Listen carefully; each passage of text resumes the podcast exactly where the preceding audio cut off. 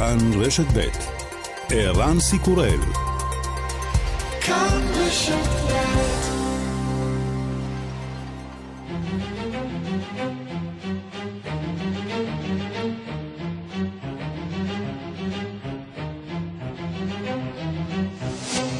השעה הבינלאומית שלושה עשר באוקטובר אלפיים ועשרים והיום בעולם.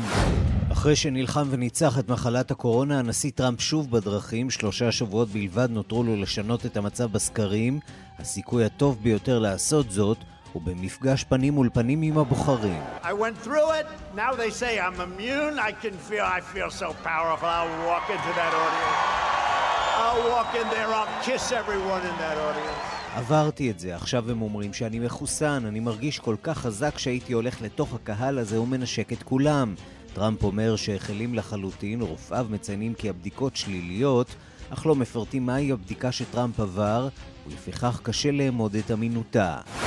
בוושינגטון החל השימוע לאישור אימי קוני ברט כשופטת בית המשפט העליון. Courts are not designed to solve every problem or right every wrong in our public life.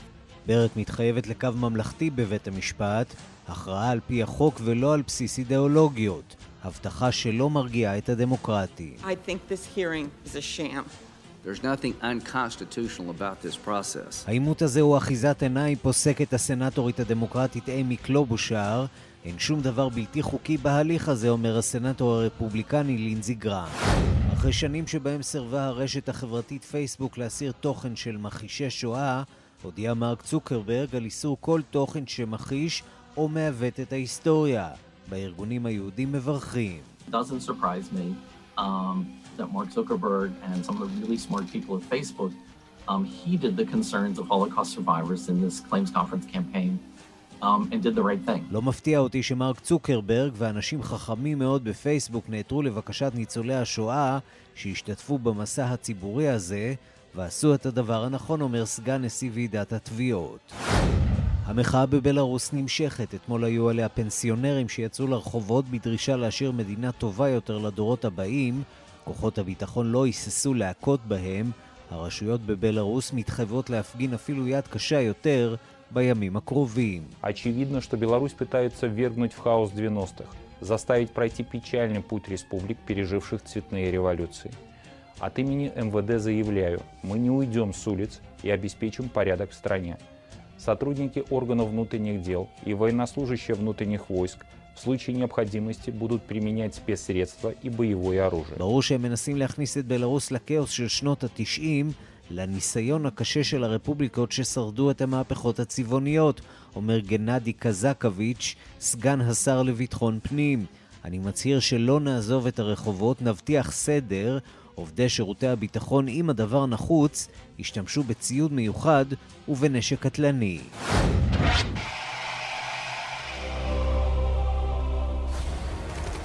שישים חיילים, ואתם אפילו לא יודעים מה קורה איתם? חדשות טובות מהבית, תאגיד השידור כאן מכר את זכויות השידור לסדרה שעת נעילה לרשת אייץ' בי או. הפרקים יעלו כשלושה שבועות לאחר ההקרנה בישראל, וכל זה שבועות אחדים לאחר מחירת טהרן לאפל טיווי. הכסף ישמש לעוד השקעה ציבורית בתוכן מקורי ישראלי.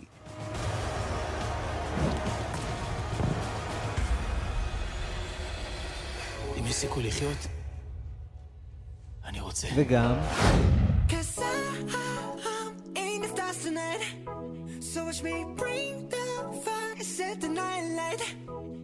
סולן להקת בי טי אס הצליח לעורר זעם בקרב מעריצי הלהקה הקוריאנית בסין, כשנשא נאום על שותפות הגורל בין העם האמריקני לדרום קוריאנים.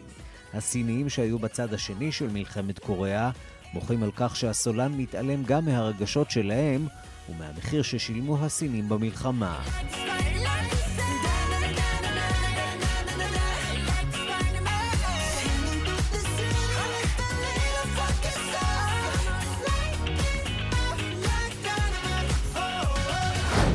השעה הבינלאומית שעורך זאב שניידר, מפיקות אורית שולץ וקובי זרח, בביצוע הטכני קרן בר ושמעון דוקרקר. אני ערן סיקורל, אנחנו מתחילים.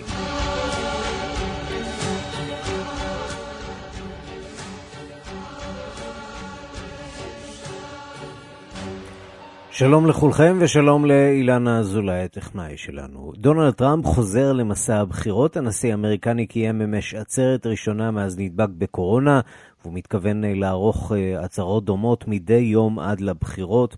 אנחנו אומרים שלום לכתבנו בוושינגטון, נתן גוטמן. שלום ערן. וטראמפ גם מצויד עכשיו בפתק מהרופא שמצהיר שהוא שלילי לקורונה.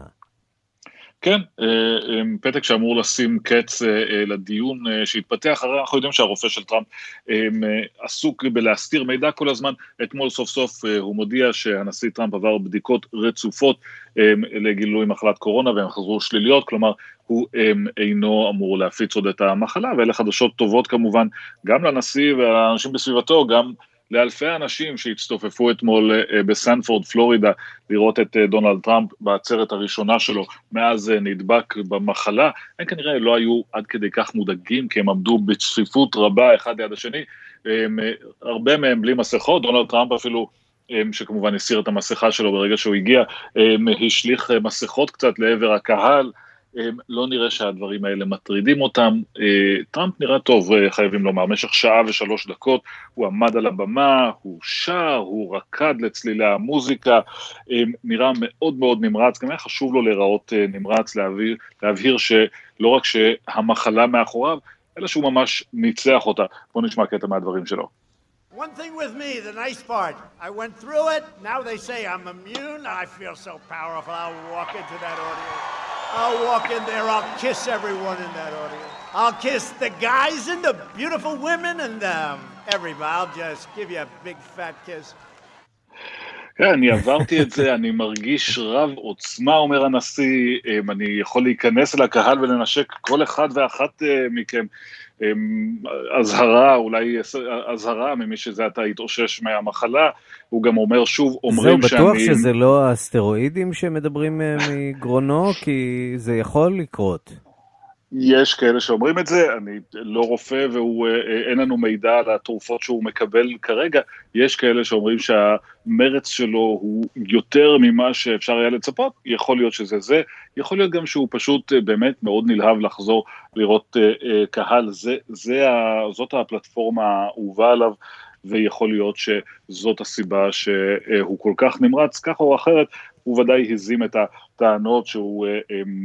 עדיין לא כשיר לצאת לקהל, ומעכשיו והלאה זה מה שאנחנו נראה מדונלד טראמפ. נוכחות פומבית כמעט רצופה כל הזמן, זה מה שהוא עושה, הוא מתראיין בשעות היום, הוא מצייץ בשעות הערב, הוא מתכוון לצאת מדי יום לעצרות, לעצרות בחירות במדינות מפתח, עם הרבה מאוד קהל, עם הרבה תקשורת, בדיוק כמו שהוא אוהב, ויש שלושה שבועות עד הבחירות, סביר שאנחנו נראה אותו עוד פעם בפלורידה, וגם כמובן מדינות המפתח האחרות, הוא יהיה היום בפנסילבניה, הוא יהיה בהמשך באיווה, בקרוליינה הצפונית, אני מניח שגם נראה אותו הרבה בפנסילבניה. בוא נעבור מכאן לעימות המתמשך עם דוקטור אנטוני פאוצ'י, והוא דורש להסיר תשדיר שבו השתמשו בקולו של פאוצ'י, אבל טוען שהדברים יצאו מהקשרם, והסיפור הזה נמשך.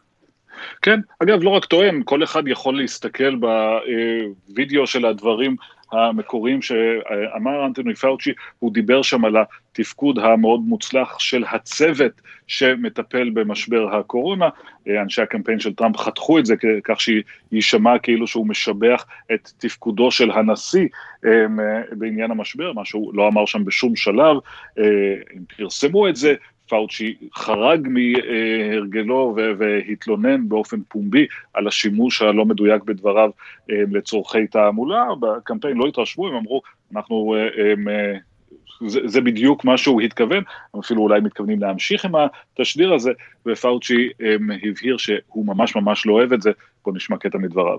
You know, that would be terrible. I mean, that would be outrageous if they do that. In fact, that might actually come back to backfire on them. I, I hope they don't do that because that would be kind of playing a game that we don't want to play. So I, I hope they reconsider that. If, in fact, they are indeed considering doing that, I hope that they reconsider and not do that. זה יהיה שערורייתי אם הם ישתמשו בזה לא תשדירים, אם הם אכן שוקלים לעשות את זה, אני מקווה שהם ישקלו מחדש והם יחשבו לא לעשות את זה, אומר דוקטור פאוצ'י, ואולי פחות חשוב אפילו האימות הקטן הזה ביניהם, יותר חשוב שבעיצומה של מגפה שהפילה עד כה מאתיים וחמישה עשר אלף אמריקנים, נשיא ארצות הברית והמומחה מספר אחד שלו למחלות זיהומיות, מתקוטטים סביב השאלה הפוליטית הזאת, במקום כמובן שיתפנו כדי לעסוק בעניין האמיתי, וזה להציל חיים של אמריקאים מפני המגפה. וסוגיה אחרת שהיא כנראה לא פחות חשובה, ההתרחשות בסנאט, תהליך האישור של אמי קוני ברט לתפקיד שופטת בבית המשפט העליון, זה היה מאוד מנומס אתמול, צריך לומר, ודאי אם נשווה את זה לתהליך האישור של ברט קוונו. כן, מאוד מנומס, אגב, יימשך ארבעה ימים, אנחנו רק בהתחלה של השימוע הזה, בהחלט מאוד מנומס, כך לרוב מתרחשים דיוני שימוע לשופטים בסנאט, קוונו היה חריג בעניין הזה גם בגלל האשמות המאוד חמורות שהועלו כלפיו, גם בגלל התגובה המאוד בוטה שלו להאשמות, ברור שקוונו היה החריג, כאן הטון הוא לגמרי אחר, זה לא אומר שהדמוקרטים אוהבים את אמי קוני בארט, הם לא אוהבים את העובדה ש... טראמפ והרפובליקנים מביאים אותה, את האישור שלה להצבעה כרגע. הם לא אוהבים את העובדה שמכנסים דיון כזה בוועדה בשעה שאמורים להימנע מכינוסים רבי משתתפים בגלל המחלה. והם בטח שלא אוהבים את הדעות המאוד שמרניות שלה, ולכן סביר להניח שהדמוקרטים יצביעו נגד, אבל זה נעשה בטון לגמרי אחר, אנחנו מדברים על הנושאים, לא על האישיות. מעניין לראות שהדמוקרטים כל הזמן סוחבים את הדיון הזה לא לכיוון של הערכים, לא לכיוון של הדת, מעט מאוד לכיוון של הפלות, והרבה מאוד לשאלה שהם חושבים שיותר חשובה גם באופן מיידי וגם פוליטית, וזה עתיד הביטוח הרפואי, האובמה קר, זה הנושא שיעמוד על הפרק בבית המשפט העליון, ושם המינוי של אמי קוני ברט באמת יכול מאוד לשנות ולשים קץ לאובמה קר, ובעצם לקחת את הביטוח הרפואי מכ-עשרים וכמה מיליון אמריקנים. נתן גוטמן, כתבנו בוושינגטון, תודה. תודה רבה. ושלום לטל שניידר. שלום, צהריים טובים ערן. צהריים טובים, כתבת מדינית בגלובס, מומחית לארצות הברית, ואת הדקות הקרובות אנחנו רוצים להקדיש לנושא שקצת פחות מדברים עליו כאן אצלנו, וזה המרוץ לסנאט ולבית הנבחרים. עד כמה יש לדמוקרטים סיכוי באמת להפוך את מאזן הכוחות בסנאט, ואנחנו שוב ושוב גילינו בתקופת הכהונה האחרונה של הסנאט, עד כמה הרכב שלו חשוב להתוויית העתיד, בעיקר מינויים ובעיקר בבית המשפט העליון. כן, אז קודם כל יש כמובן שני חלקים לעסק הזה, יש את בית הנבחרים, זה הבית התחתון, שמה מצבם של הדמוקרטים אה, טוב, ויש האומרים שאף צפוי להשתפר, יש להם שם הרוב, אה, כבר משנת אה, אלפיים תשע עשרה, אחרי הבחירות, זאת אומרת, היה להם כבר קודם רוב, אבל גם במיטר של אלפיים שמונה עשרה, הם אה, ממש אה, שיפרו את מצבם, ויש ציפייה שאולי הם ישפרו קצת יותר. בסנאט המצב מורכב, הסנאט אה, הוא כיום נמצא בידיים של הרוב השמרני, כמו שאמרתם קודם, בדיוק רואים שהמינויים של השופטת העליונה, הכל מתנהל על מי מנוחות, כי בעצם אין לדמוקרטים שם רוב. אין להם אפילו סיכוי כרגע. עכשיו, באמת, חלק מהדמויות המאוד משפיעות נמצאות בפני אה, קמפיינים אה, לא פשוטים. בואו ניקח למשל את לינזי גרם, אה, מצפון קרוליינה, סנאטור מאוד מאוד ותיק, מאוד מחובר לישראל, מאוד מחובר ליהודים, הוא נמצא בפני קמפיין לא פשוט, הוא יושב היום בסנאט, וכמובן דוחף מאוד חזק את מינויה של, של השופטת, ובבית יש עליו מה שנקרא הפגזה של, איך אומרים, של מודעות פרסום בטלוויזיה, mm-hmm. המפלגה הדמוקרטית הציבה שם מועמד פרוגרסיבי, צעיר, אפרו-אמריקאי, ג'יימי הריסון, מישהו שהיה לוביסט, איש עסקים, והוא אה, כובש שם באמצעות גיוס כספים מסיבי שהוא עשה את המדיות השונות, כובש במובן של... מה הסיכוי שבדרום הרבה... קרוליינה, מדינה שידועה כמדינה רפובליקנית, באמת נראה מהפך נכון. כזה? שיצביע במידה רבה על שינוי גם בדמוגרפיה האמריקנית והטיה של הדמוקרטיה מדמוקרטיה שהיא בעיקר ללבנים לדמוקרטיה הטרוגנית יותר. תראה, הסקרים שם, כמובן שלינזי גרהם מוביל, אבל בשבוע האחרון התפרסמו ככה שלושה סקרים של שוויון פתאום. אז יש לחץ, יש שם לחץ, אי אפשר להגיד שלא.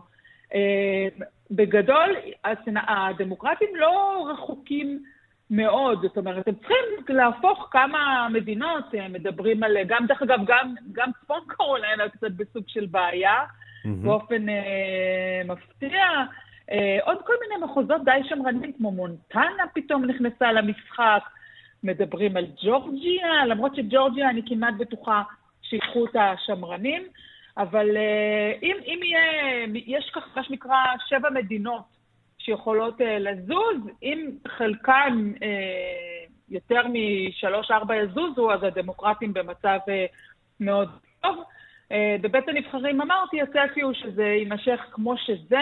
גם שם, דרך אגב, יש כמה מקומות מותחים. אני בחרתי דוגמה, דוגמה אחת בשביל השיחה בינינו, mm-hmm. במחוז הבחירה שבפלורידה, במקום שבו מתגורר הנשיא טראמפ, מתמודדות שתי נשים, זה נקרא המחוז ה-עשרים ואחת, ה-עשרים ואחת דיסטריקט, מתמודדות שם שתי נשים יהודיות.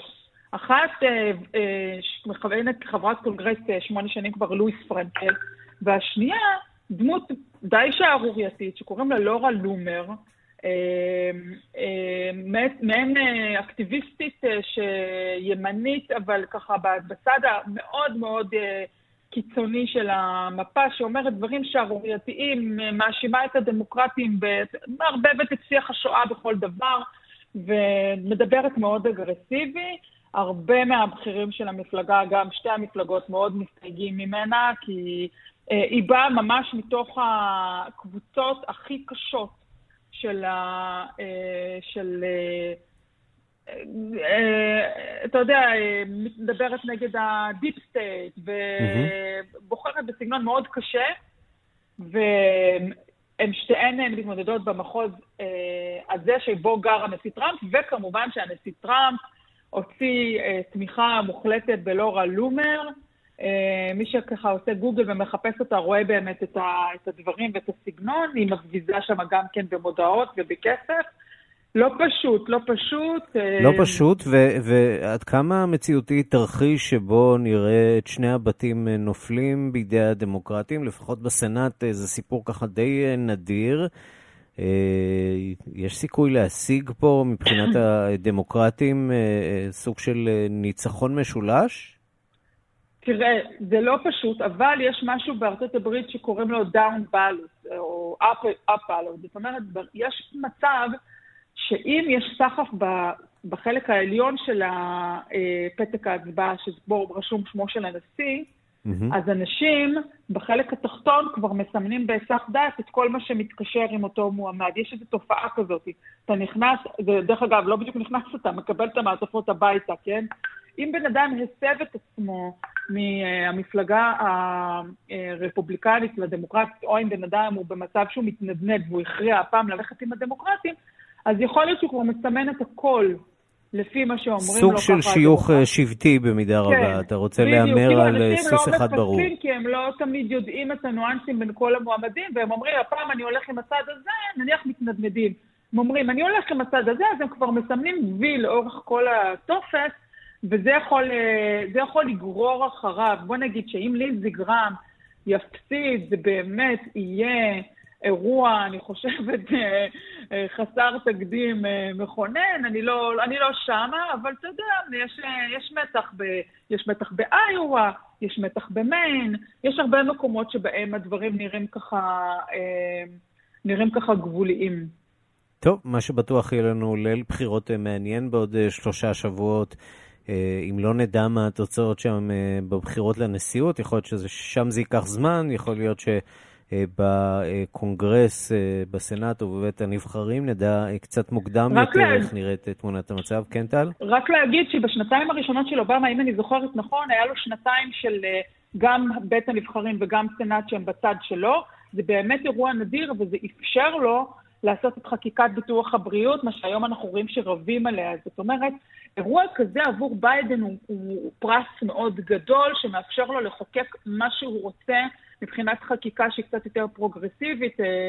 זה, ואני אני לא, לא צופה כרגע שזה יקרה, אבל זה, זה יכול לקרות, זה כבר היה, כמובן. כן, יכול להיות גם תרחיש הפוך, שבו טראמפ ינצח, אבל בית, בית הנבחרים והסנאט יהיו דווקא מהצד הדמוקרטי, ואז כן. צפוי לנו פה קרב מרתק. אז יהיה מאוד קשה. אז יהיה ארבע קשה. שנים של ליים דאק למעשה. Mm-hmm.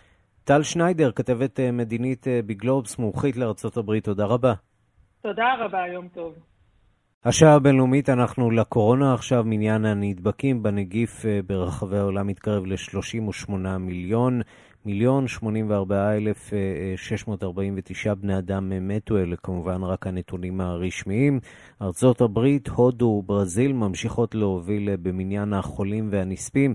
הן הותירו רחוק מאחור את שאר המדינות. המומחים ממשיכים להתריע, אסטרטגיות חסינות העדר של שלוש המדינות הללו איננה יעילה ומסוכנת מאוד. הדיווח של כתבת חדשות החוץ, נטליה קניבסקי. זה בדיוק המסר שניסה להעביר אתמול במסיבת העיתונאים בז'נבה ראש ארגון הבריאות העולמית טדרוס אדנום גיברייסוס. לדבריו, חסינות העדר מטרתה להגן על אנשים בפני הנגיף, לא לחשוף אותם אליו. Herd immunity is achieved by protecting people from a virus, not by exposing them to it.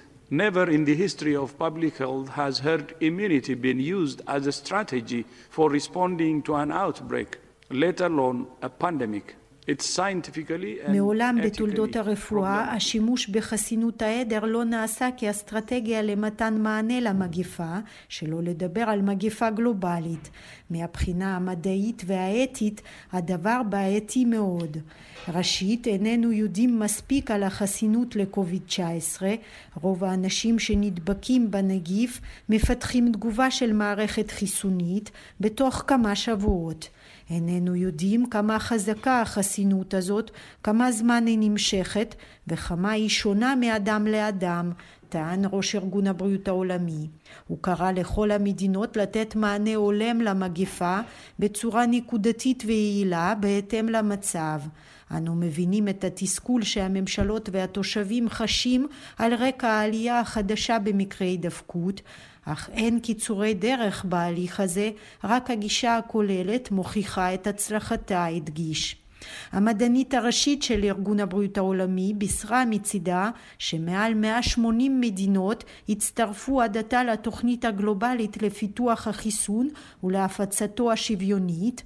האחרונה במצטרפות היא סין. So actually when you add up all of these countries together, they represent ninety percent of the world's population. So it looks like the COVAX facilities really brought countries and people together and um, it sets a good example for believing in and trying to achieve. לכן נכון לעכשיו, אם נוסיף את כל המדינות האלה, הן מייצגות תשעים אחוז מאוכלוסיית כדור הארץ. נראה שתוכנית קובקס באמת מאחדת את המדינות והעמים. זאת דוגמה טובה לאמונה ולניסיון להבטיח גישה שווה לחיסון לכולם. דברי דוקטור סומיה סוואמינתן, המדענית הראשית של ארגון הבריאות העולמי. ואולם, הדרך לחיסון אינה חלקה. ענקית התרופות האמריקנית ג'ונסון אנד ג'ונסון הודיעה אתמול על עצירת הניסוי המתקדם של החיסון שהיא מפתחת. הסיבה, המחלה הבלתי צפויה של אחד המשתתפים. החברה לא מסרה פרטים על המקרה, אך טענה שזה דבר נפוץ בניסויים הקליניים. ובסוגיית החסינות לקורונה היו בשעות האחרונות התפתחויות לא מעודדות גם כן. צעיר בן עשרים וחמש, תושב מדינת ניבדה בארצות הברית, נדבק בפעם השנייה בנגיף, כפי שמדווחים היום כלי התקשורת האמריקניים. לפי הדיווח מדובר בהידבקות חדשה ולא בהרדמת הנגיף בגוף החולה. העובדה שמדאיגה את המומחים היא שבפעם השנייה היו לנדבק תסמינים חמורים בהרבה מבפעם הראשונה, והוא נזקק לטיפול בבית החולים עקב רמה נמוכה מאוד של חמצן בגופו. פירושו של דבר, הידבקות בקורונה לא בהכרח מגנה עלינו בפני הידבקות חוזרת, לכן טוענים המומחים חשוב מאוד לכבד את צעדי המניעה גם לאחר ההחלמה. הגל השני מחולל שמות דווקא במדינות מרכז אירופה שניצלו יחסית מן הגל הראשון, אבל גם במדינות שעמדו בראש הנפגעות בגל הראשון. שיעור ההדבקה עולה באורח מסוכן בכמה מדינות, ולמרות הרתיעה של הציבור, הן מעדיפות לנקוט הפעם צעדי מניעה תקיפים יותר. הדיווח של כתבנו בפריז, גדעון קוץ.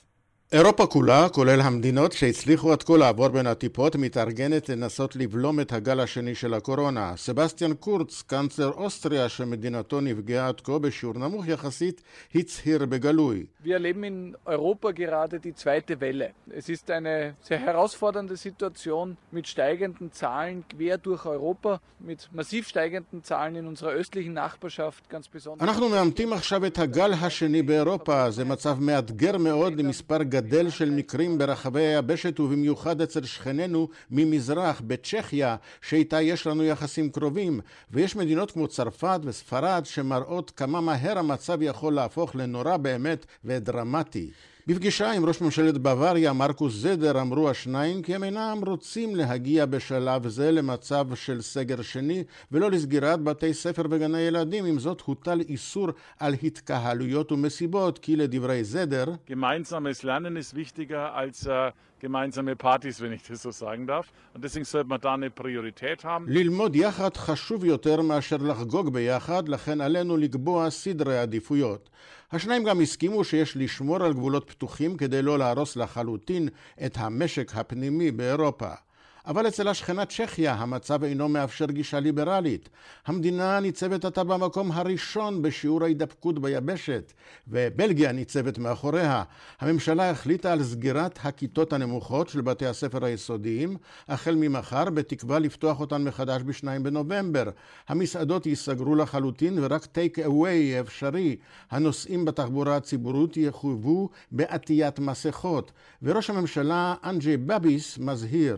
Myśmy si vědomi toho, že máme jeden pokus a jeden pokus, který musí být úspěšný. Úspěšný v tom, aby jsme i tentokrát... עלינו לדעת שיש לנו הזדמנות רק לניסיון אחד, והוא חייב להצליח כדי לסכל את היפשטות המגפה. שר הבריאות הגרמני ינס ספאן מכניס מצידו נימה של אופטימיות. לדבריו, מדענים גרמנים ואירופים מתקדמים בפיתוח החיסון שעשוי להיות מוכן כבר ברבע הראשון של השנה הבאה, ייתכן שאפילו בשפע גדול מדי. Wir haben Verträge als E U mit mehreren Herstellern und mehreren Gruppen. Wenn alle Pferde ins Ziel kommen, werden wir viel zu viel Impfstoff haben, sage ich Ihnen jetzt schon, aber ich kann halt nicht nur auf einen Hersteller setzen. לנו כחלק מהאיחוד האירופי יש קשר עם כמה חברות, אבל עם כל הסוסים במרוץ הזה יגיעו לקו הגמר, יהיו לנו אפילו יותר מדי חיסונים, אבל איננו יכולים להמר רק על יצרן אחד. ומה בארצות הנגועות ביותר בגל הראשון שמתמודדות עם השני? לקראת כינוס מועצת ההגנה הלאומית מחר, ונאומו הצפוי לאומה מקיים נשיא צרפת עמנואל מקרון, התייעצויות שעלולות להוביל לדברי מקורות יודעי דבר, להכרזה על עוצר לילי בערים של הרשימה האדומה.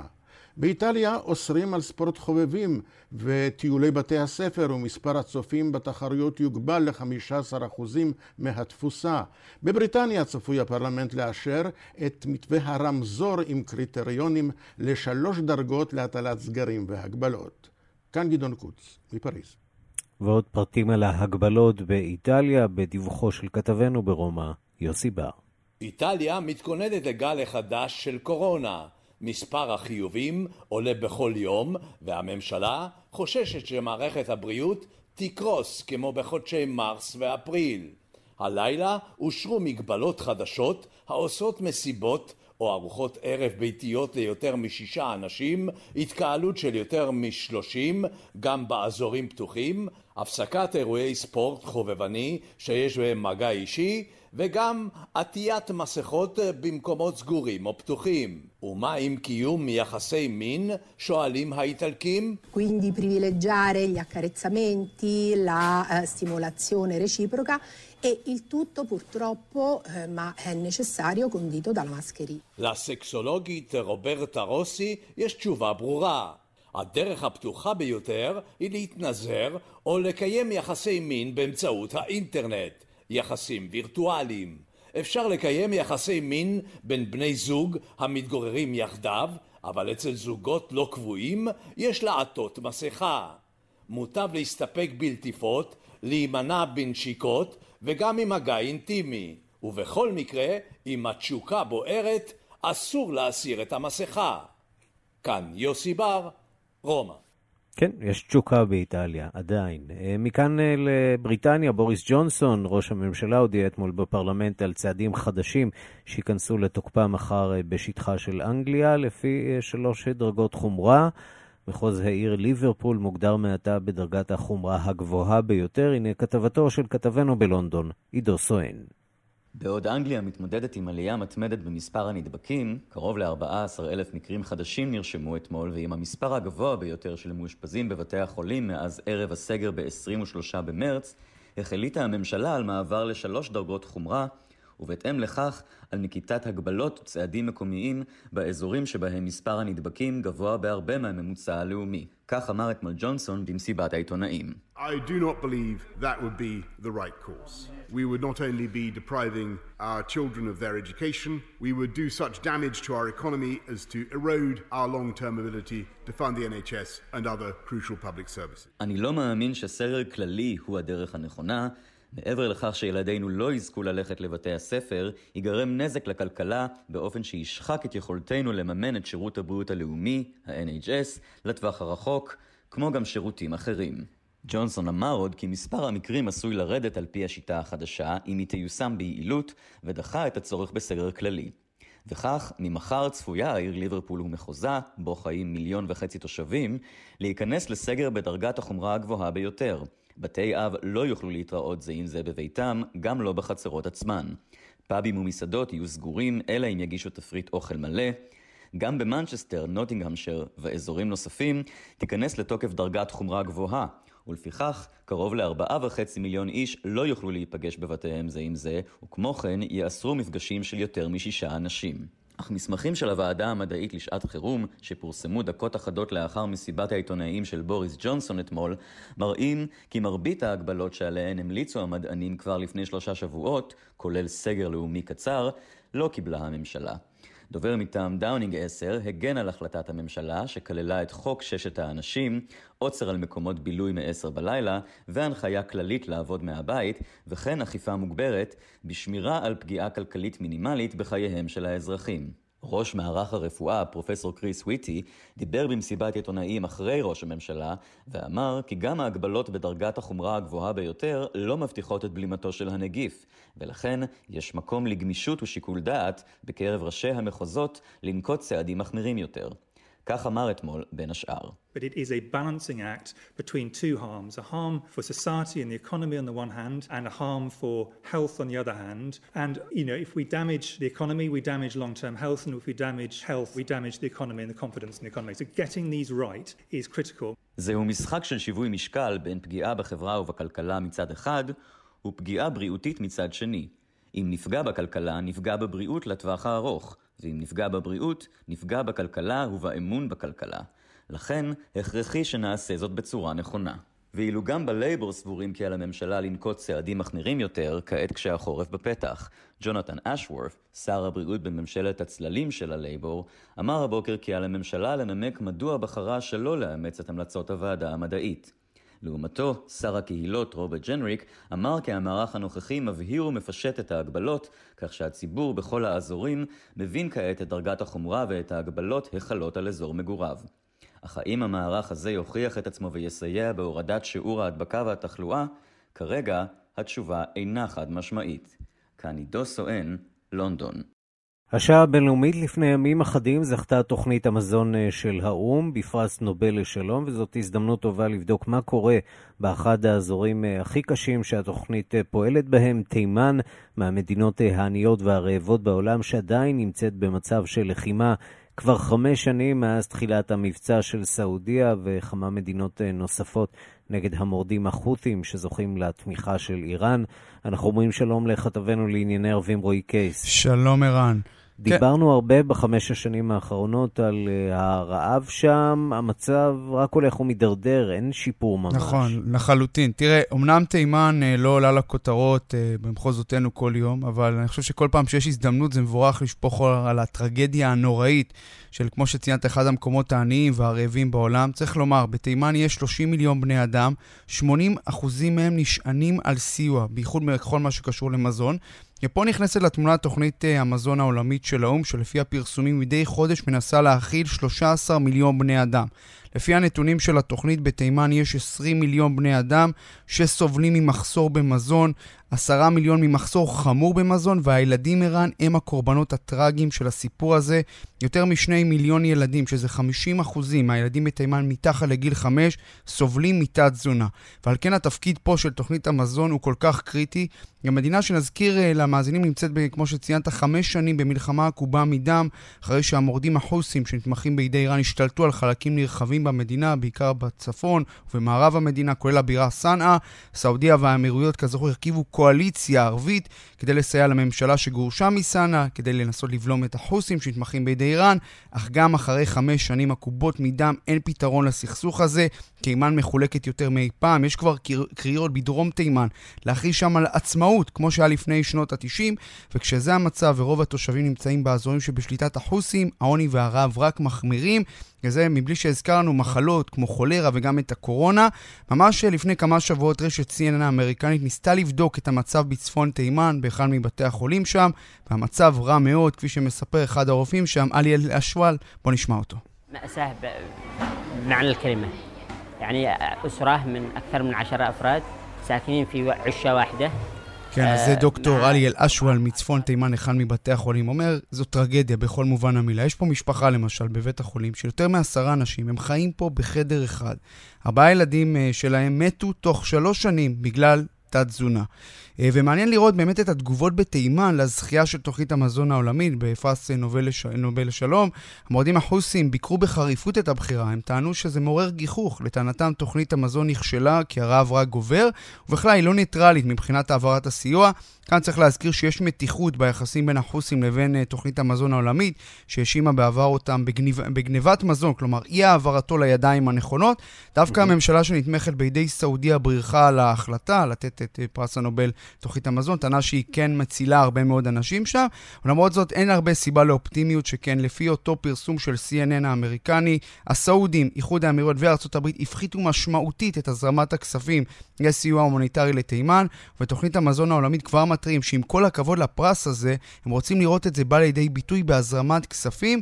כך נשמעה הדוברת של התוכנית בקהיר בשיחה עם ערוץ קיינוס בשפה הערבית לפני ימים אחדים. وبالتالي أعتقد أن هذه الجائزة والمساهمة المادية التي ستأتي من الجائزة ولو זאת תביר טייפה, דוברת תוכנית המזון העולמית של האום שמתראיינת מקהיר, אומרת, אני חושבת שהפרס הזה והסיוע הכלכלי שהתקבל בעקבותיו הוא טיפה בים לנוכח הצרכים של תוכנית המזון העולמית. התקציב שלנו כדי לספק את הצרכים בכל רחבי העולם אמור להיות יותר משמונה מיליארד דולר כל שנה. במרס אלפיים עשרים ואחת יציינו שש שנים למלחמה בתימן. אני מקווה, וגם אנחנו נקווה, שהיא תסתיים עד אז, ושאנשים המסכנים שם יפסיקו לרוב. רועי קייס, תודה. תודה. אנחנו לאפריקה. עשרות בני אדם נהרגו אתמול בהפגנות בגינאה, בהתנגשויות עם כוחות הביטחון. הנשיא אלפה קונדה מתמודד כעת על תקופת כהונה שלישית, אף שהאופוזיציה טוענת שמדובר במהלך בלתי חוקי מצידו. הבחירות צפויות להיערך ב-שמונה עשר באוקטובר. הדיווח של עורכת אפריקה, רינה בסיסט. קבוצות אופוזיציה בגינאה דיווחו אתמול על תשעים הרוגים בהפגנות שנערכו בבירה קונקרי. אלפים יצאו אמש לרחובות להפגין נגד הנשיא אלפה קונדה, אשר מתמודד כעת שוב בבחירות לנשיאות, שהתקיימו שם ביום ראשון הקרוב. המשטרה, מתברר, החליטה לדכא את ההפגנות הללו ביד ברזל, והתוצאה כאמור עגומה מאוד. הרפובליקה של גינאה, או גינאה קונקרי כפי שמכנים אותה, היא מדינה גדולה השוכנת לחופה המערבי של אפריקה. גינאה קונקרי, כדי להבדיל אותה מהשכנה גינאה ביסאו, וממדינה אפריקנית נוספת, גינאה המשוונית. גינאה קונקרי היא קולוניה צרפתית לשעבר, מדינה מוסלמית ברובה הגדול, שסובלת מעוני חמור ומחוב חיצוני ענק. בגינאה אומנם יש אוצרות טבע ומחצבים, כולל זהב, יהלומים ואורניום, אבל רמת השחיתות בה גבוהה מאוד. מאז שנת אלפיים ועשר יושב על כיסא הנשיא אלפא קונדה, מורד לשעבר שישב תקופות בכלא וגם בילה זמן ניכר בגלות. כשקונדה עלה לשלטון הוא הבטיח עידן חדש במדינה שסבלה מרודנות ארוכת שנים והפיכות צבאיות. קונדה הבטיח דמוקרטיה ורב מפלגתיות וגם קידום הכלכלה. אבל לא כל ההבטחות שלו עלו יפה. המשבר הכלכלי נמשך ורבים במדינה עניים מאוד.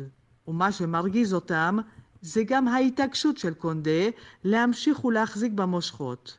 קונדה שייך לקבוצת מיעוט במדינה, שבט המנדינקה. יריביו טוענים כי בני המנדינקה הם ששולטים בגינאה, תוך אפליה ודיכוי של שבט הפולני. בחודש מרץ השנה התקיים בגינאה משאל עם על שינויים בחוקה, שינויים שמאפשרים כביכול מנדט שלישי לקונדה.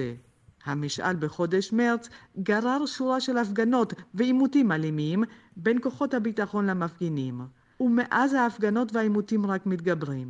שלב נוסף בהסלמה נרשם בחודש שעבר, בעת שקונדה הודיע רשמית על מועמדותו לבחירות.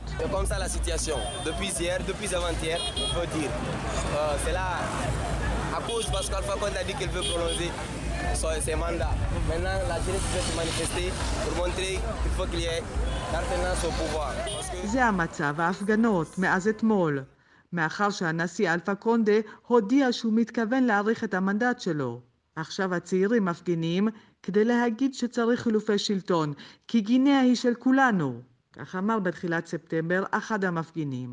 בקהילה הבינלאומית חוששים מאוד ממה שיקרה בין עכשיו ליום ראשון הקרוב, ובעיקר ממה שיקרה אם אלפא קונדה יזכה שוב בבחירות. גינאה קונקרי היא סיר לחץ שעומד לפני פיצוץ. תשעים ההרוגים אמש עלולים להיות רק ההתחלה. כאן רינה בסיסט.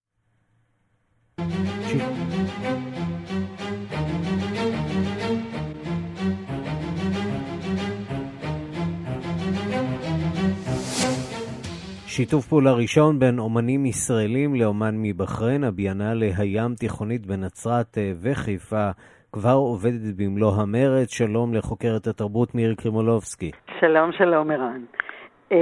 אז אולי אני אזכיר שלפני כשנתיים שידרנו על שיתוף פעולה ראשון עם הנסיך רשיד אל חליפה ששלח עבודה. הפעם הוא שולח מיצב ענק, בלו סמיון פיינאו, מי שהזה והגה את הביאנלה הים התיכונית שתמיד מתקיימת בנצרת אבל השנה תתקיים בחיפה בסוף דצמבר, אם ירצה השם ובעזרתו כמו שאומרים. הוא באמת פועל לחדש ולהרחיב את הקשר הזה, בוא נשמע אותו. גם בעזרת בחריין וגם במשך הפעילות שלנו בביאנלה הים תיכונית לאורך שנים, יהיו מעבר לאומנים מבחריין גם אומנים משאר המדינות מהמפרץ, גם תהיה אומנית מכווית, גם אומנים מאלג'ר וממרוקו, גם מסוריה ומירדן, וזאת בעצם התפיסה שלנו שאנחנו עשר שנים מנסים להנחיל, להיות מוסד אומנותי שהוא גשר למרחב המזרח תיכוני, למרחב של המפרץ, גם של המדינות השכנות. אז, אז אולי אני גם אומר שעובדים כמובן גם על הצד השני, זאת אומרת גם שאומנים ישראלים יגיעו כמובן לשם, שזה לא פחות חשוב אה, לכולם, גם לאומנים שלנו.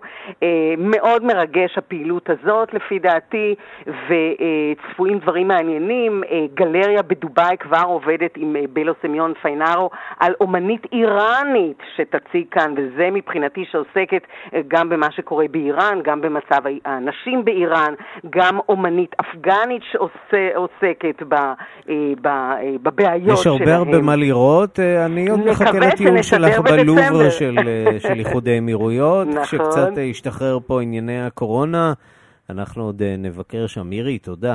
תודה לך, ערן.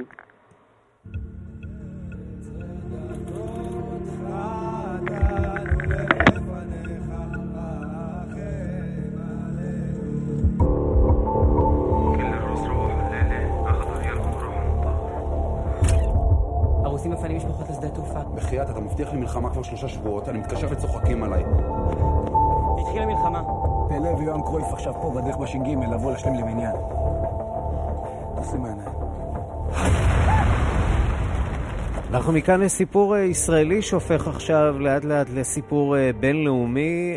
הסדרה החדשה, שעת נעילה של כאן, שכבר נמכרה לרשת אייץ' בי או עוד לפני שהיא משודרת בארץ, ותעלה לאקרנים ברחבי העולם שלושה שבועות בלבד אחרי שידור הפרק הראשון בישראל ביום שני הקרוב. אנחנו אומרים שלום לשרון הראל, מפיקת הסדרה. נכון. עד כמה הסדרה כזאת שהיא באמת סיפור כל כך ישראלי יכולה לקלוע לטעם של צופה בינלאומי? אני חושבת שהיא מאוד מאוד uh, מעניינת את הצופה הבינלאומי. זו סדרה על, uh, על אנשים צעירים בצבא, על טראומה של מלחמה, מצב של הישרדות קיצוני, ואני חושבת שזה, שזה יעניין. ועובדה ש-אייץ' בי או, שזה סמן האיכות של עולם הדרמה, uh, ממש... Uh, מאוד מאוד רצו אותה. הם בעצם, אפשר לומר, חטפו אותה מאיתנו. השקעה רצינית מאוד בסדרה הזאת במשך שנים, נכון? נכון. ניסו לעשות את הסדרה הזאת במשך, במשך עשר שנים, ולפני בערך שנה, הם לא, לא הצליחו, ההשקעה הייתה מאוד מאוד גדולה, ובערך לפני שנה וחצי, מאיה, אמסלם ואני ישבנו עם ה... יוצא רון לשם, ו... ושמענו על הסדרה שוב, וקראנו, והבנו כמה שהיא חשובה, והחלטנו ללכת על זה, ודי באומץ לב, כי זה היה מאוד מאוד גדול ויקר, וצירפנו אלינו את משה אדרי, וזה הכל קרה מהשלב ההוא מאוד מאוד מהר. ובמידה רבה, בזכות השידור הציבורי שמאפשר ניסיונות, גם ניסיונות כאלה יקרים, הסדרה הזאת תעמוד. אני אשאל אותך שאלה שהיא אולי טיפה גסה, כמה okay. הציבור הישראלי ירוויח מהעסקה הזאת שנסגרה עם אייץ' בי או, כיוון שאנחנו שותפים פה בתוך הסיפור הזה. אתם שותפים, ואתם שותפים מאוד טובים, ו... ו... אתה מדבר על הצד הכספי? אני, כן, על הצד הכספי והציבור הישראלי, לאו דווקא כאן. כן, אני חושבת ש... שהציבור הישראלי, אני לא יודעת, אתה מדבר, אני לא מבינה את השאלה. כן, בעיקר, בעיקר כמה מתוך הסכום הזה יעבור בסופו של דבר לתאגיד. אה, אוקיי. אם את יכולה לגלות לנו. אסור לנו לגלות את התנאים הפיננסיים של העסקה, אבל אני יכולה להגיד לך שזה סכום מאוד מאוד משמעותי. טוב, שיחזור ודאי להשקעות ישראליות מקוריות, וזה כמובן משמח ומבורך. שרון הראל, מפיקת הסדרה, תודה רבה לך. תודה רבה לך, שיהיה לכולנו בהצלחה. שעת נעילה של כאן, שכבר נמכרה לרשת אייץ' בי או האמריקנית, ותעלה כאן בשבוע הבא. סיפור כל כך ישראלי, אבל כנראה עם חוויה אוניברסלית כל כך של מלחמות שמסתבכות, ודאי סיפור שמדבר לציבור האמריקני. אנחנו מכאן לסיפור אחר לגמרי, גם כן סיפור של מלחמה והסתבכות צבאית, הפעם קוריאה, בי טי אס, סולן להקת הפופ הדרום קוריאנית, הצליח להרגיז את מעריצי הלהקה בסין, כשהוא נשא נאום על שותפות גורל בין העם האמריקני לדרום קוריאני. הסינים מוחים על כך שהוא התעלם מהרגשות שלהם והמחיר שהם עצמם שילמו במלחמת קוריאה מהצד השני שלה, וזה השיר פילטר של להקת בי טי אס, שאולי יהיו מי שיחרימו אותה שם בסין, אנחנו ממש לא. הנה.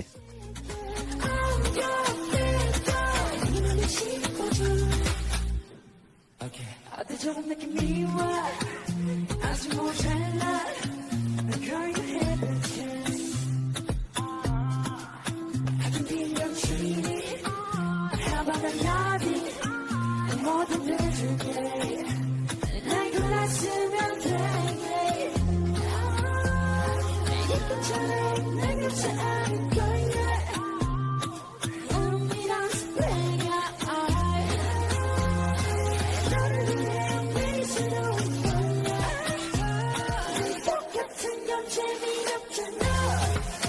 עד כאן השעה הבינלאומית, מהדורת יום שלישי, העורך חוזב שניידר, המפיקים קובי זרח ואורית שולץ, הטכנאים אילן אזולאי, שמעון דוקרקר ואמיר שמואלי, אני ערן סיקורל, אחרינו רגעי קסם עם גדי לבנה, אנחנו נפגשים שוב בשתיים לפנות בוקר בשידור חוזר, וגם אחר בשתיים בצהריים עם עוד מהדורה של השעה הבינלאומית.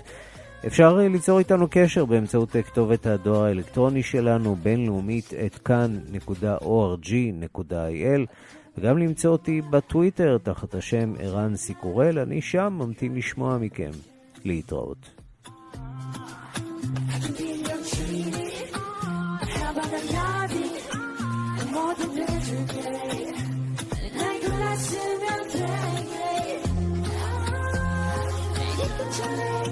So I'm going yet. Little me, I'm spraying your eyes. Not a little bit, so don't go yet. Don't get to know, Jamie, up to now. Well, if there's something, it's all good. I'll tell you what it will be. No, there's a sign of time, but she's there. Maybe we should. It'll be a woman to know. She has the reason for being a